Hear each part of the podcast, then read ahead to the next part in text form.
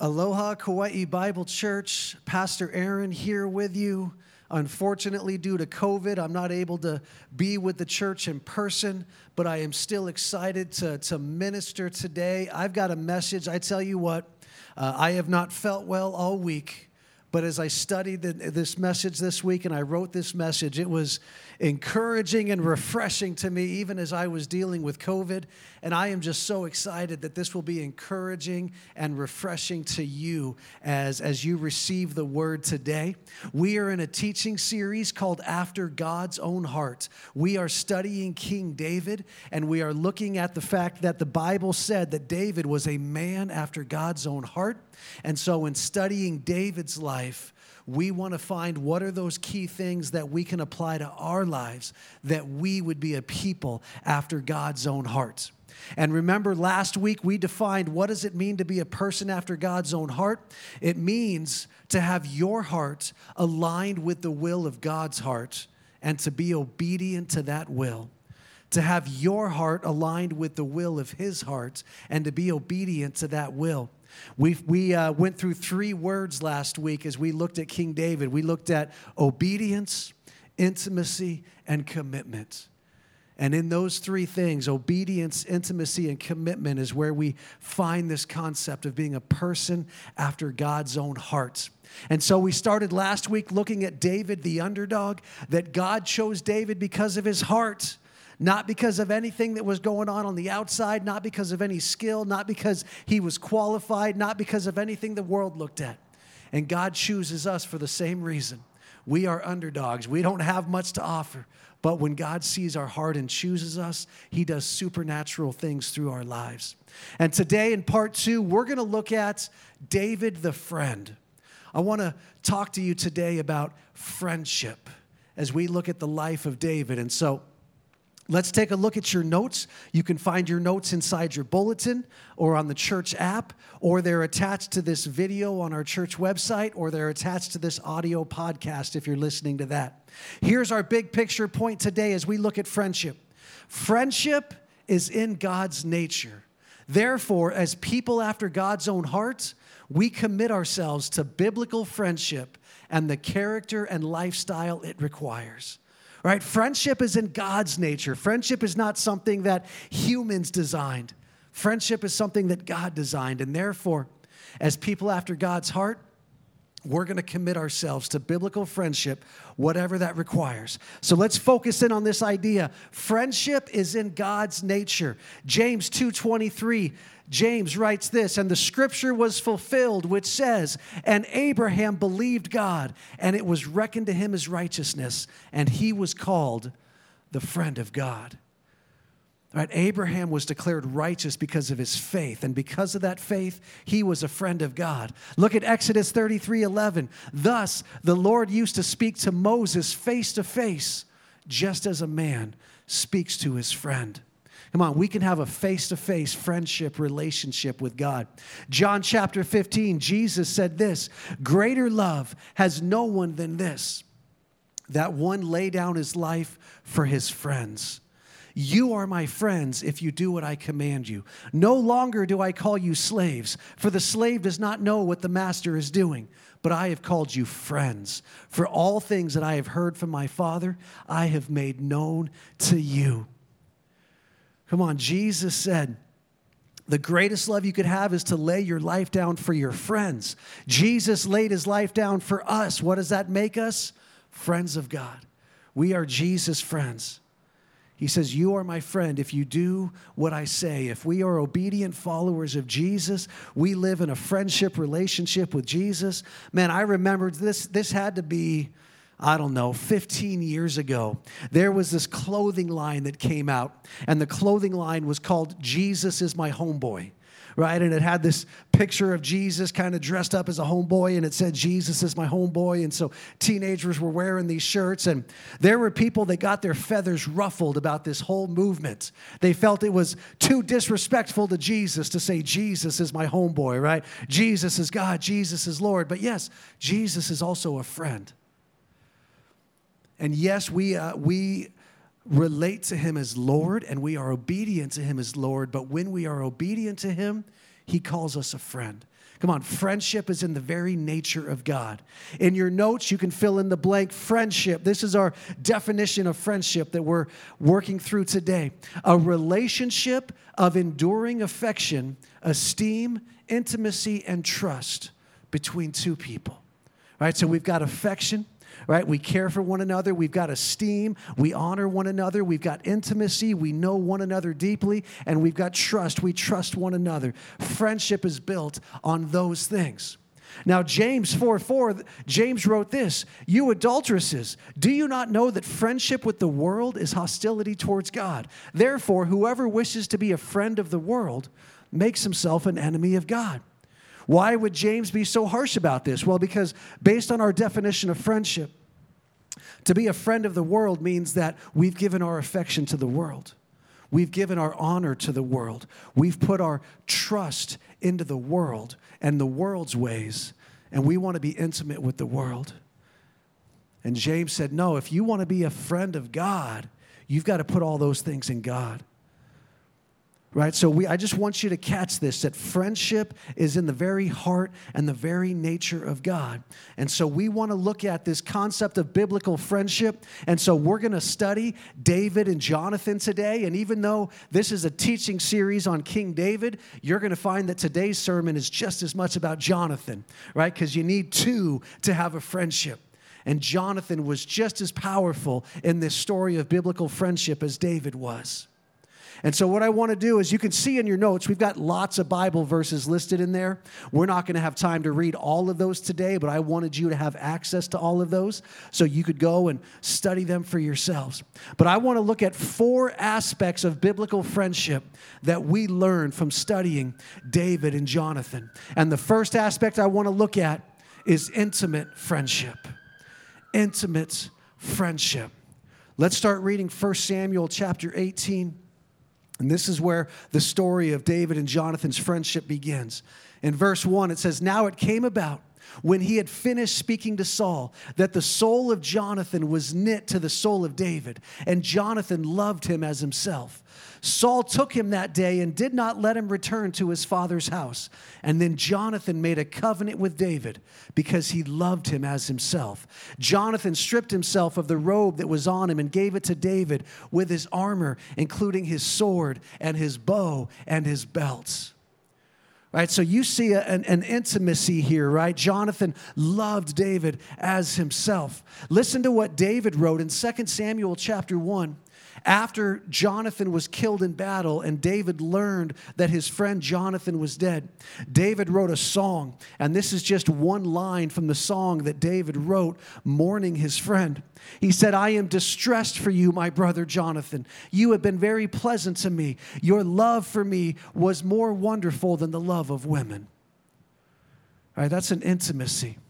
In 1 Samuel 19 1, it says that Saul told Jonathan, his son, and all his servants to put David to death. But Jonathan, Saul's son, greatly delighted in David.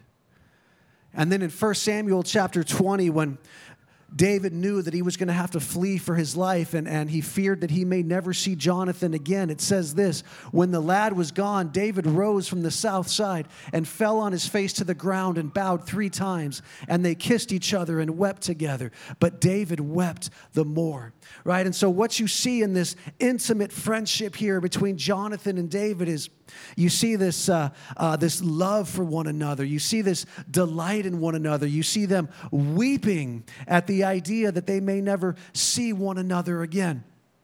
Now, I just want to be very direct here and, and, and, and very straightforward that in today's culture, there is a movement in the world that want to look at, look at this story of David and Jonathan and actually say that this is an example of homosexuality in the Bible. And I just want to rebuke that right now. What we're seeing and hearing from the world is that the world has so perverted God's ways and so perverted the concept of love that they can't believe that two men could love each other in an intimate friendship without it being perverted or sexual. David and Jonathan were not in a homosexual relationship. These were two men that loved God. These were two men that knew God's law, that knew that homosexuality was banned in God's law. And these were two men that honored God in their lives. Their love for each other was a friendship love. And so I just want to rebuke this whole accusation of homosexuality. Even if you look at the Septuagint, which is basically the Old Testament translated into Greek by Jewish scholars. It was written in Hebrew. Jewish scholars translated it into Greek. It was called the Septuagint because that word means 70, and there were 70 scholars that translated it. In the Septuagint, these words that we're reading here in, in the books of Samuel for love, they translated into the Greek word agape, which is the unconditional love of God. They did not translate it into the Greek word eros, which is romantic love or erotic love. So, this love that David and Jonathan had for one another was an unconditional godly love, it was an intimate friendship. So, what we see happening here in 1 Samuel 18 is that David has just killed Goliath, and then the, the Israelite army just routs the Philistines and drives them out of their land. And they come back from this great battle and they're regathering the army together. And David comes and talks to King Saul. And then it says in 1 Samuel 18:1, it says, Now, after David had finished speaking to Saul, that's when the soul of Jonathan was knit to the soul of David. You see, as Jonathan is listening to David speak to his father, something is stirred in Jonathan's heart that this man is like me. Right? They were both approximately the same age. They were both mighty warriors. We know that Jonathan single handedly took on the entire Philistine army a few chapters earlier in Samuel. And now we see David taking on Goliath and then leading the Israelite army to rout the Philistines. So these young men are both mighty warriors. And these young men are both passionate for God and passionate for the things of God. And so, as Jonathan is listening to David speak to his father, Jonathan is like, Man, this guy is like me. There is something about this guy that just knits my heart to him. And I want to be in an intimate friendship with this guy. You see, I want to talk to you about the reality that similarity attracts. Now, I know in movies and books and stories and everything like that, uh, a very popular storyline is that opposites attract, right? You, you put two people together that are, that, that are nothing like each other and they don't get along. And so, whether it's a friendship story or whether it's a romantic story, there's this whole storyline of opposites attract, right? Paula Abdul in the 80s wrote the hit song Opposites Attract. But the reality is that in psychological research, opposites attract isn't true. What is true is similarity attracts. In fact, it's been proven over and over again so many times in psychology research that way back in 1974, two researchers, Leighton and Inscoe, said this the similarity effect is one of the best documented generalizations in social psychology. Similarity attracts, right? And so, when whether we're choosing somebody that we're attracted to romantically or whether we're just choosing people that we want to be around similarity attracts. Now this applies to ethnicity. We, we feel more comfortable around people that maybe look like us or come from the same background as us. Uh, it, it, could apply to education. We're most comfortable with people that uh, are of the same level of education as us. This could apply to socioeconomic status right? That if you live in poverty, you're more comfortable around people that live in poverty. And if you're wealthy, you're more comfortable around people that are wealthy. But there's actually the psychological research has shown that while those factors certainly apply, the most influential factors when it comes to similarity attracts is attitudes and beliefs right? Attitudes and beliefs, that we have the same worldview, that we think the same way, that we see life the same way, that we're, that we're into the same things. Listen to this quote from J.P. Lang, the theologian. He said this, and he's referring to that song that David wrote, lamenting the loss of his friend Jonathan and saying that your love for me was better than the love of women. The theologian said this In these words, David has not only reared to Jonathan a monument of friendship, but also borne testimony to that highest ideal of friendship, which in the Old Testament was possible only on the basis of a common covenant of heart with the living God. Right? The most important similarity that attracted David and Jonathan to one another as friends was their heart for the living God. And today, the most important similarity in biblical friendship is our love for Jesus. Right now, here's the thing here's the flip side of similarity attracts that could become a negative thing. And that is that if you're operating in the brokenness of your flesh, then you're generally attracting people to you that are also operating in the brokenness of their flesh. And when your life is broken and you're wondering, why do I keep attracting these messed up people around me that keep tempting me and making my life worse? Well, it's because they're attracted to the brokenness that you're operating in.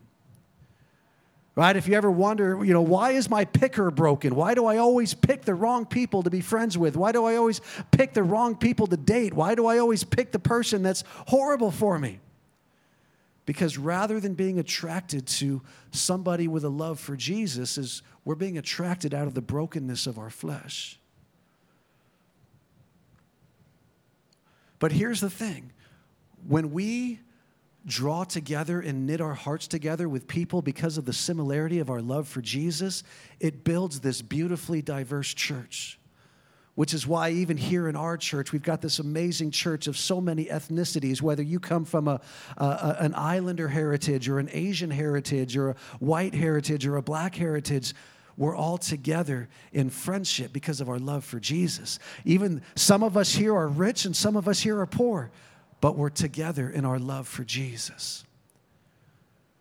And if you're here today and, and, and your life is broken and you're living in the consequences of your brokenness, or maybe you're watching this, this, this service online and, and you just see broken people around you all the time, that's why you've got to get yourself into church and knit your heart together with some people that love Jesus and begin to develop an intimate friendship that will make a difference in your life.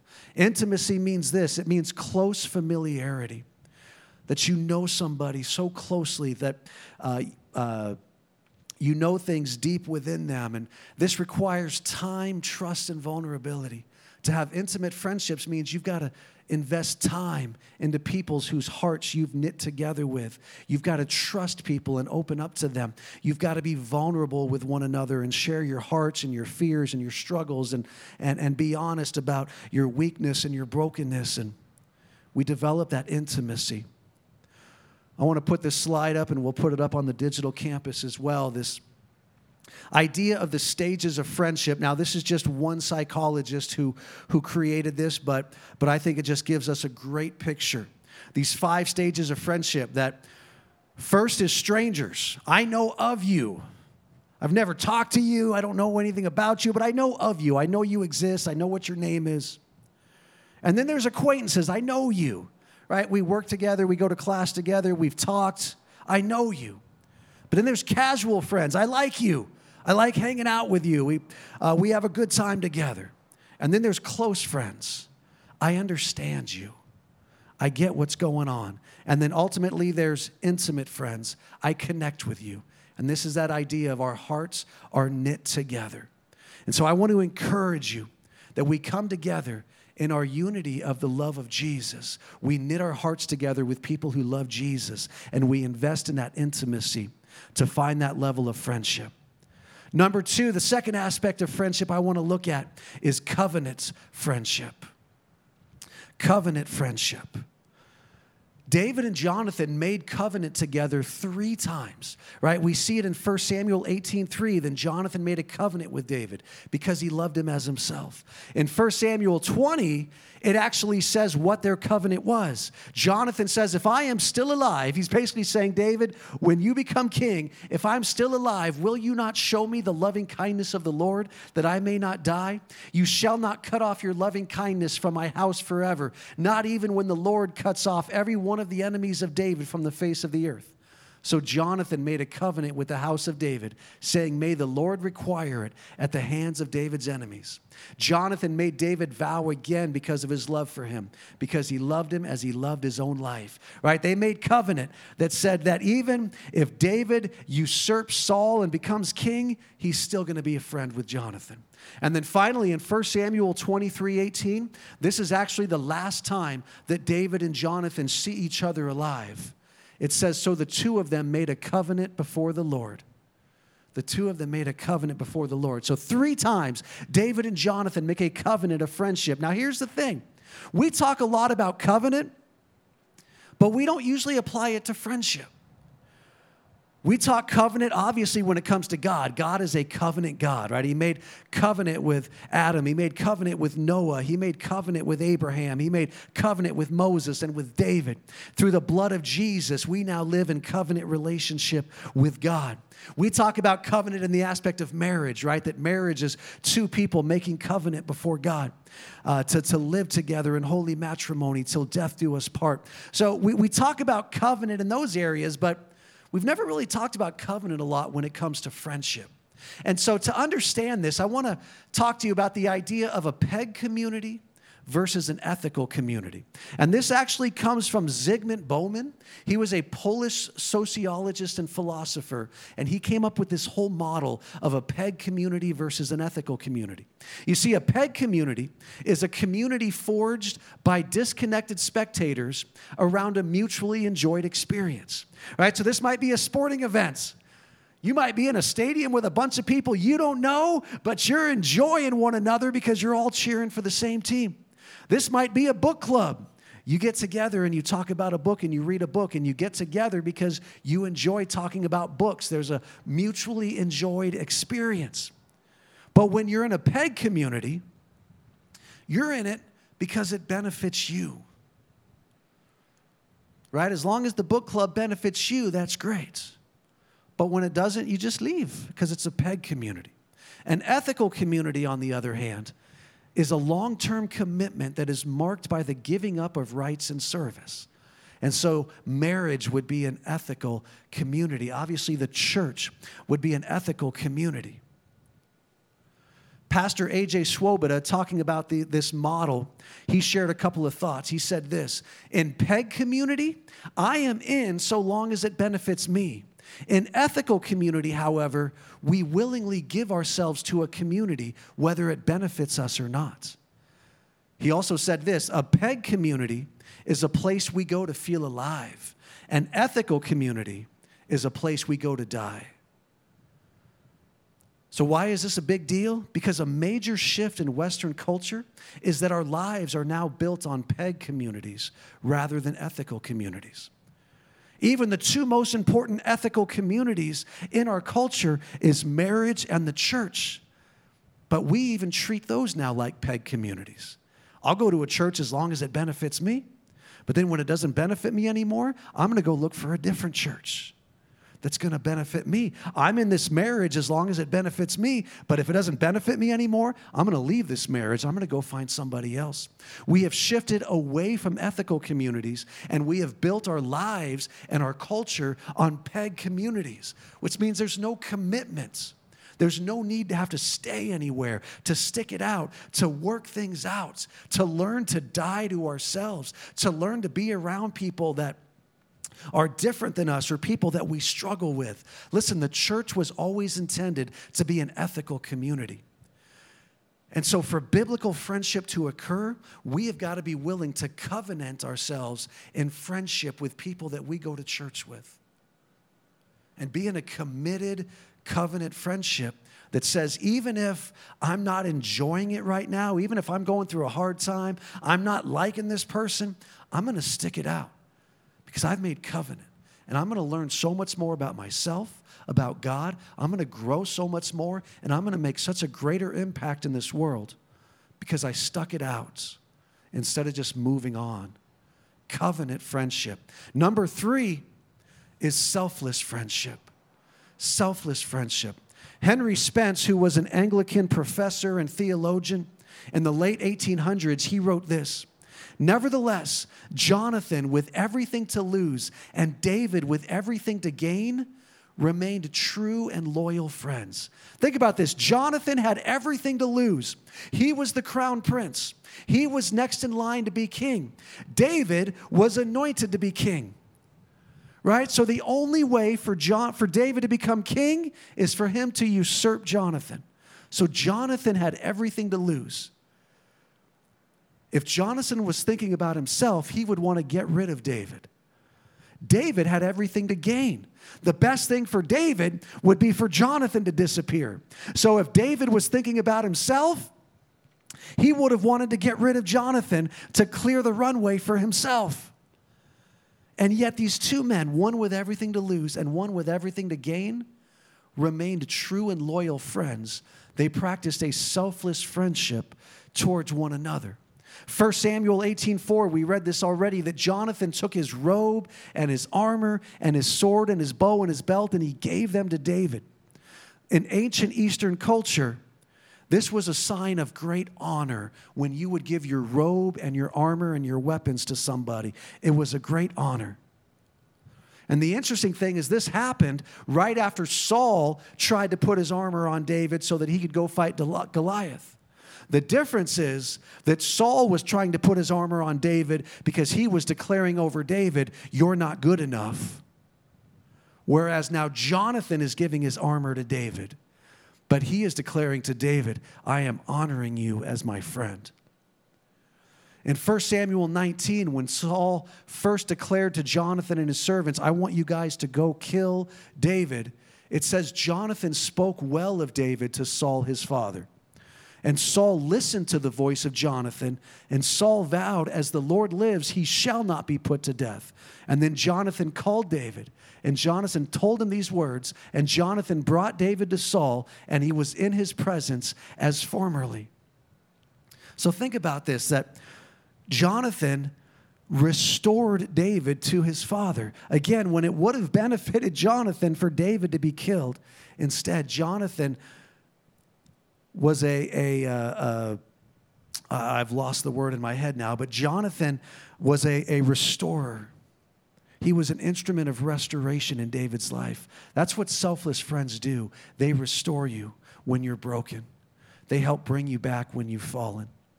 In 1 Samuel 20, we read the story of how Saul, Jonathan protected David when he knew that his dad was going to kill him. He warned David so David could flee. And then finally, in 1 Samuel 23, again, this is the last time these two were together. It said, David became aware that Saul had come out to seek his life while David was in the wilderness of Ziph at Horesh. And Jonathan, Saul's son, arose and went to David at Horesh and encouraged him in God. Thus he said to him, Do not be afraid, because the hand of Saul my father will not find you, and you will be king over Israel, and I will be next to you. And my father knows that also, right? He, he went and found David in the wilderness just to encourage him in the Lord, just to speak life over him and to build him up and to let him know not to give up and don't lose his trust in God. So we see here that Jonathan honored David. He restored David. He protected David. And he encouraged David, even though he had everything to lose. This is selfless friendship. Come on, I'm getting excited just preaching this. I hope this is encouraging to you. This is the kind of friendship the Bible promises. This is what we need in our lives is people who will honor us, restore us, protect us, encourage us, lift us up. A true friend can rejoice without envy when we've succeeded, when we've been lifted up. And this is the kind of friend we're called to be to others. Selfless friendship. Now, listen, this is important. Friendship is mutual. All right, so selfless friendship doesn't mean that you just constantly give yourself away to people whose only intent is to suck the life out of you. That is not friendship, that is a toxic relationship. Remember a couple of weeks ago, we talked about God's gift of limits. We've got to operate within our gift of limits. So, selfless friendship does not mean that you just give yourself away constantly to people that are just taking and taking and taking from your life. Selfless friendship is mutual. You guys are both giving yourself selflessly to one another for the best of one another. That's friendship. And finally, number four is inspiring friendship inspiring friendship. 2 Samuel chapter 9, once David had consolidated his kingdom and he was fully in power, he said this Is there yet anyone left of the house of Saul that I may show him kindness for Jonathan's sake? Right? So this is years after Jonathan was dead. And David was like, you know what? For Jonathan's sake, Jonathan had such an impact on my life. He so transformed me. He so inspired me and encouraged me that even years after he is dead, I'm just thinking, can I show kindness to somebody just for the sake of my old friend? And so, what does he do? He finds out that Jonathan's son Mephibosheth is still alive. He's been disabled in his feet, so he is completely hobbled. And so David calls for Mephibosheth. Mephibosheth thinks that David has called him so that he could kill him. And David said, No, I've come to show you kindness. I'm giving you back all the land that belonged to the family line of, of your grandfather Saul. And I'm going to give you servants to work that land since you can't work it yourself. And then you also, I'm going to set a seat at the table for you. I'm going to set a seat at the table for you. You're going to eat dinner with me every night. He went out of his way. True friendship makes an impact on our lives that goes beyond the relationship. Man, I still think about my friend Bruce. He was the guy who led me to the Lord. And you know what he did for me? He set a, a space at the dinner table for me. I was a drug addict. I was running on the streets. He let me come into his home with his wife and his kid and he let me sit at the table with them. And he loved me and he treated me like family. And he inspired me to something greater. And i gave my life to christ. And from that day until now i have lived for something greater. My friendship with bruce inspired me. And it was a selfless friendship man. Bruce has gone through so much brokenness in his life. And yet he rejoiced in lifting me up even when he didn't experience the same breakthroughs in his life. Inspiring friendship. We can be the kind of friends that inspire others to live greater lives even after that relationship is gone, whether it's because we've moved apart, we live in different places of the country, or somebody has passed away. Man, I think about friends that I had back in the Master's Commission when I was going through ministry training, people that spoke into my life and inspired me, and I still think about the things that they inspired me to do. Inspiring friendship. Come on, I hope you're getting stirred up today, man. Come on. Intimate friendship covenant friendship, selfless friendship, inspiring friendship. This is what God has called us to. So I want to finish today by asking the question where do we start? How do we start living a life with this kind of biblical friendship? You can see in your notes, I'm just going to give you four quick ideas. First, commit to covenant community. Commit to covenant community. Listen, showing up to church once or twice a month whenever you feel like it, that's not going to cut it. You've got to commit yourself to covenant community. You say, man, I'm going to be there as much as I can. I'm going to get into a, a rooted group. I'm going to be involved in belong groups. I'm going to stick it out with people, even when I feel like I'm dying, even when I'm not benefiting from it. Even when it's a pain in the butt to get the family out of the house, to get to church, I'm going to do it because I'm going to commit myself to covenant community. Because it's only when I stick it out in that commitment that I find a level of friendship that the Bible has called me to.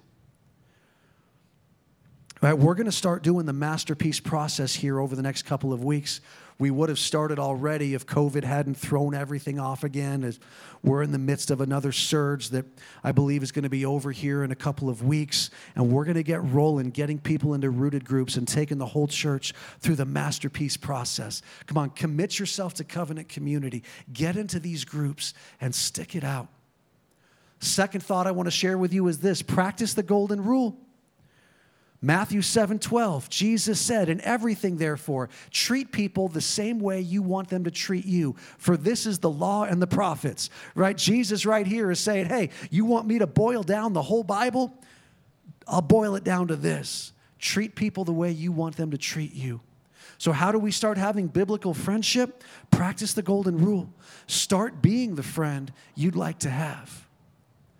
And this is where we need the grace of God to come in and to begin to work in our lives and to transform things in us so that we can be the friend that we would like to have.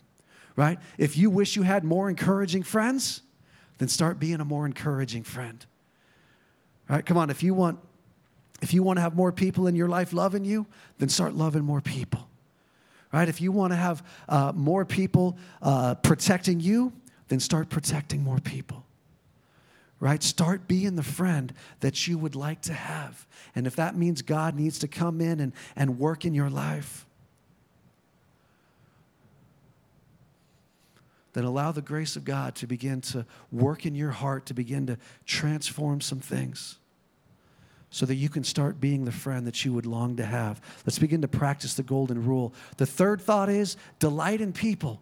Right? We read this in 1 Samuel 19:1 that Jonathan greatly delighted in David. If you want to start having biblical friendships, start delighting in people. And I'm not talking about personality or temperament here. I know some of us are extroverts and some of us are introverts, right? Listen, if you're an introvert, what that really means is that you are recharged when you're alone. You find your energy and your refreshing and your strength when you're by yourself. But that doesn't mean it's okay to not like people. That's not what it means to be an introvert. God has called us to delight in people right? So start enjoying being around people and start being interested in them right? We've all probably had those friendships or those relationships where whenever you're around somebody, all they do is just talk about themselves and themselves and themselves. And after a while, you're like, I don't really want to be around this person anymore. They're just into themselves. Start delighting in people. Start being a joy to be around. Start uh, being interested and focused on people's lives and you'll start developing friendships, right? We, we can actually create this self fulfilling prophecy that says, oh, people don't want to be around me, people don't like me. And so then when we're around people, how do you think we act? We act like people don't want us around and people don't like us. And then we say, see, I told you. It's a self fulfilling prophecy. You don't have friends because you told yourself that nobody wanted to be your friend, and then you don't have any joy when you're around people. Delight in people. And you'll start building biblical friendships. And then finally, make a positive impact on people. Make a positive impact on people.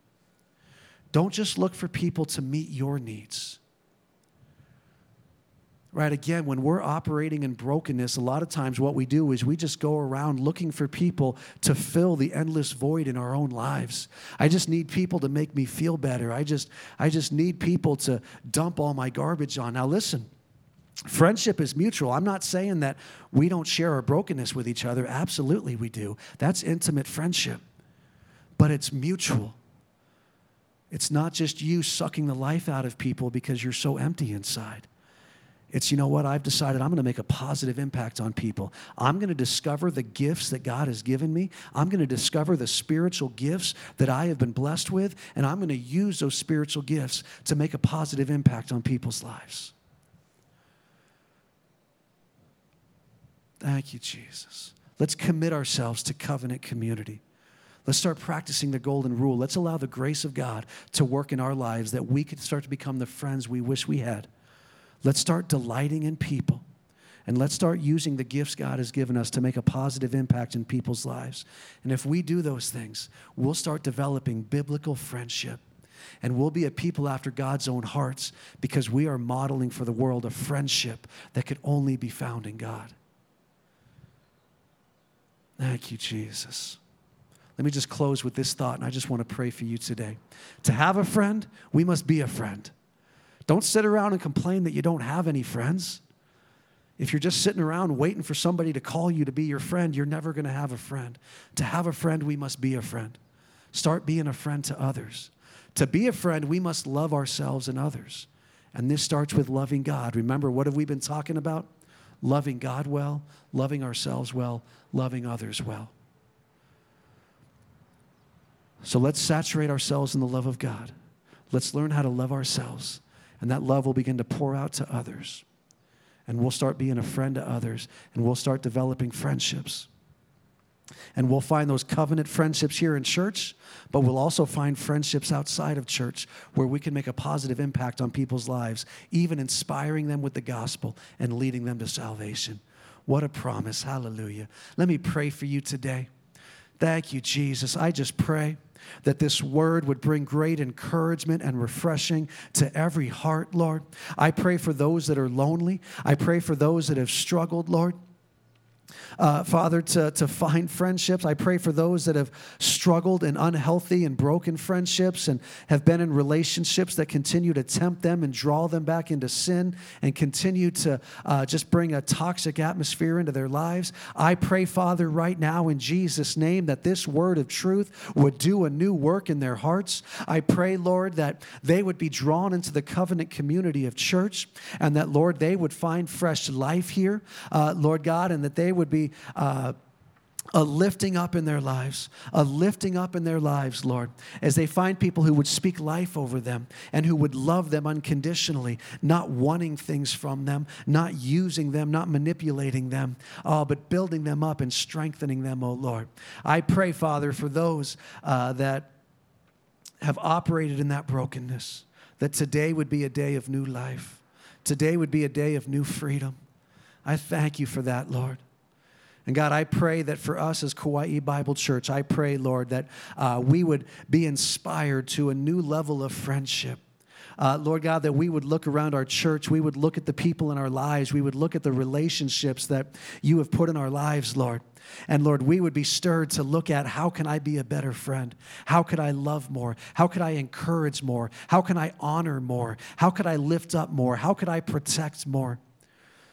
Oh, Lord, and not, not by our human effort, but by your grace at work in our lives, Lord. Your love would flow through us and we would see greater friendships. Lord, I pray for those that have struggled to trust that they would open up in vulnerability and they would find intimacy and friendships that they have feared, that they have thought were not possible in their lives. Oh, and there would be a greater intimacy. I thank you for the friendships within this church that are going to sustain us, that are going to make us uh, greater followers of Jesus, uh, that are going to lift us up to greater things. I thank you for the friendships that are going to be forged outside of this church, that are going to lead to salvations and are going to touch and change lives. I thank you for this message, Lord. I pray it would be transformative in all of our hearts, God. Minister to every heart today. We thank you for this in the mighty name of Jesus. Amen. Amen.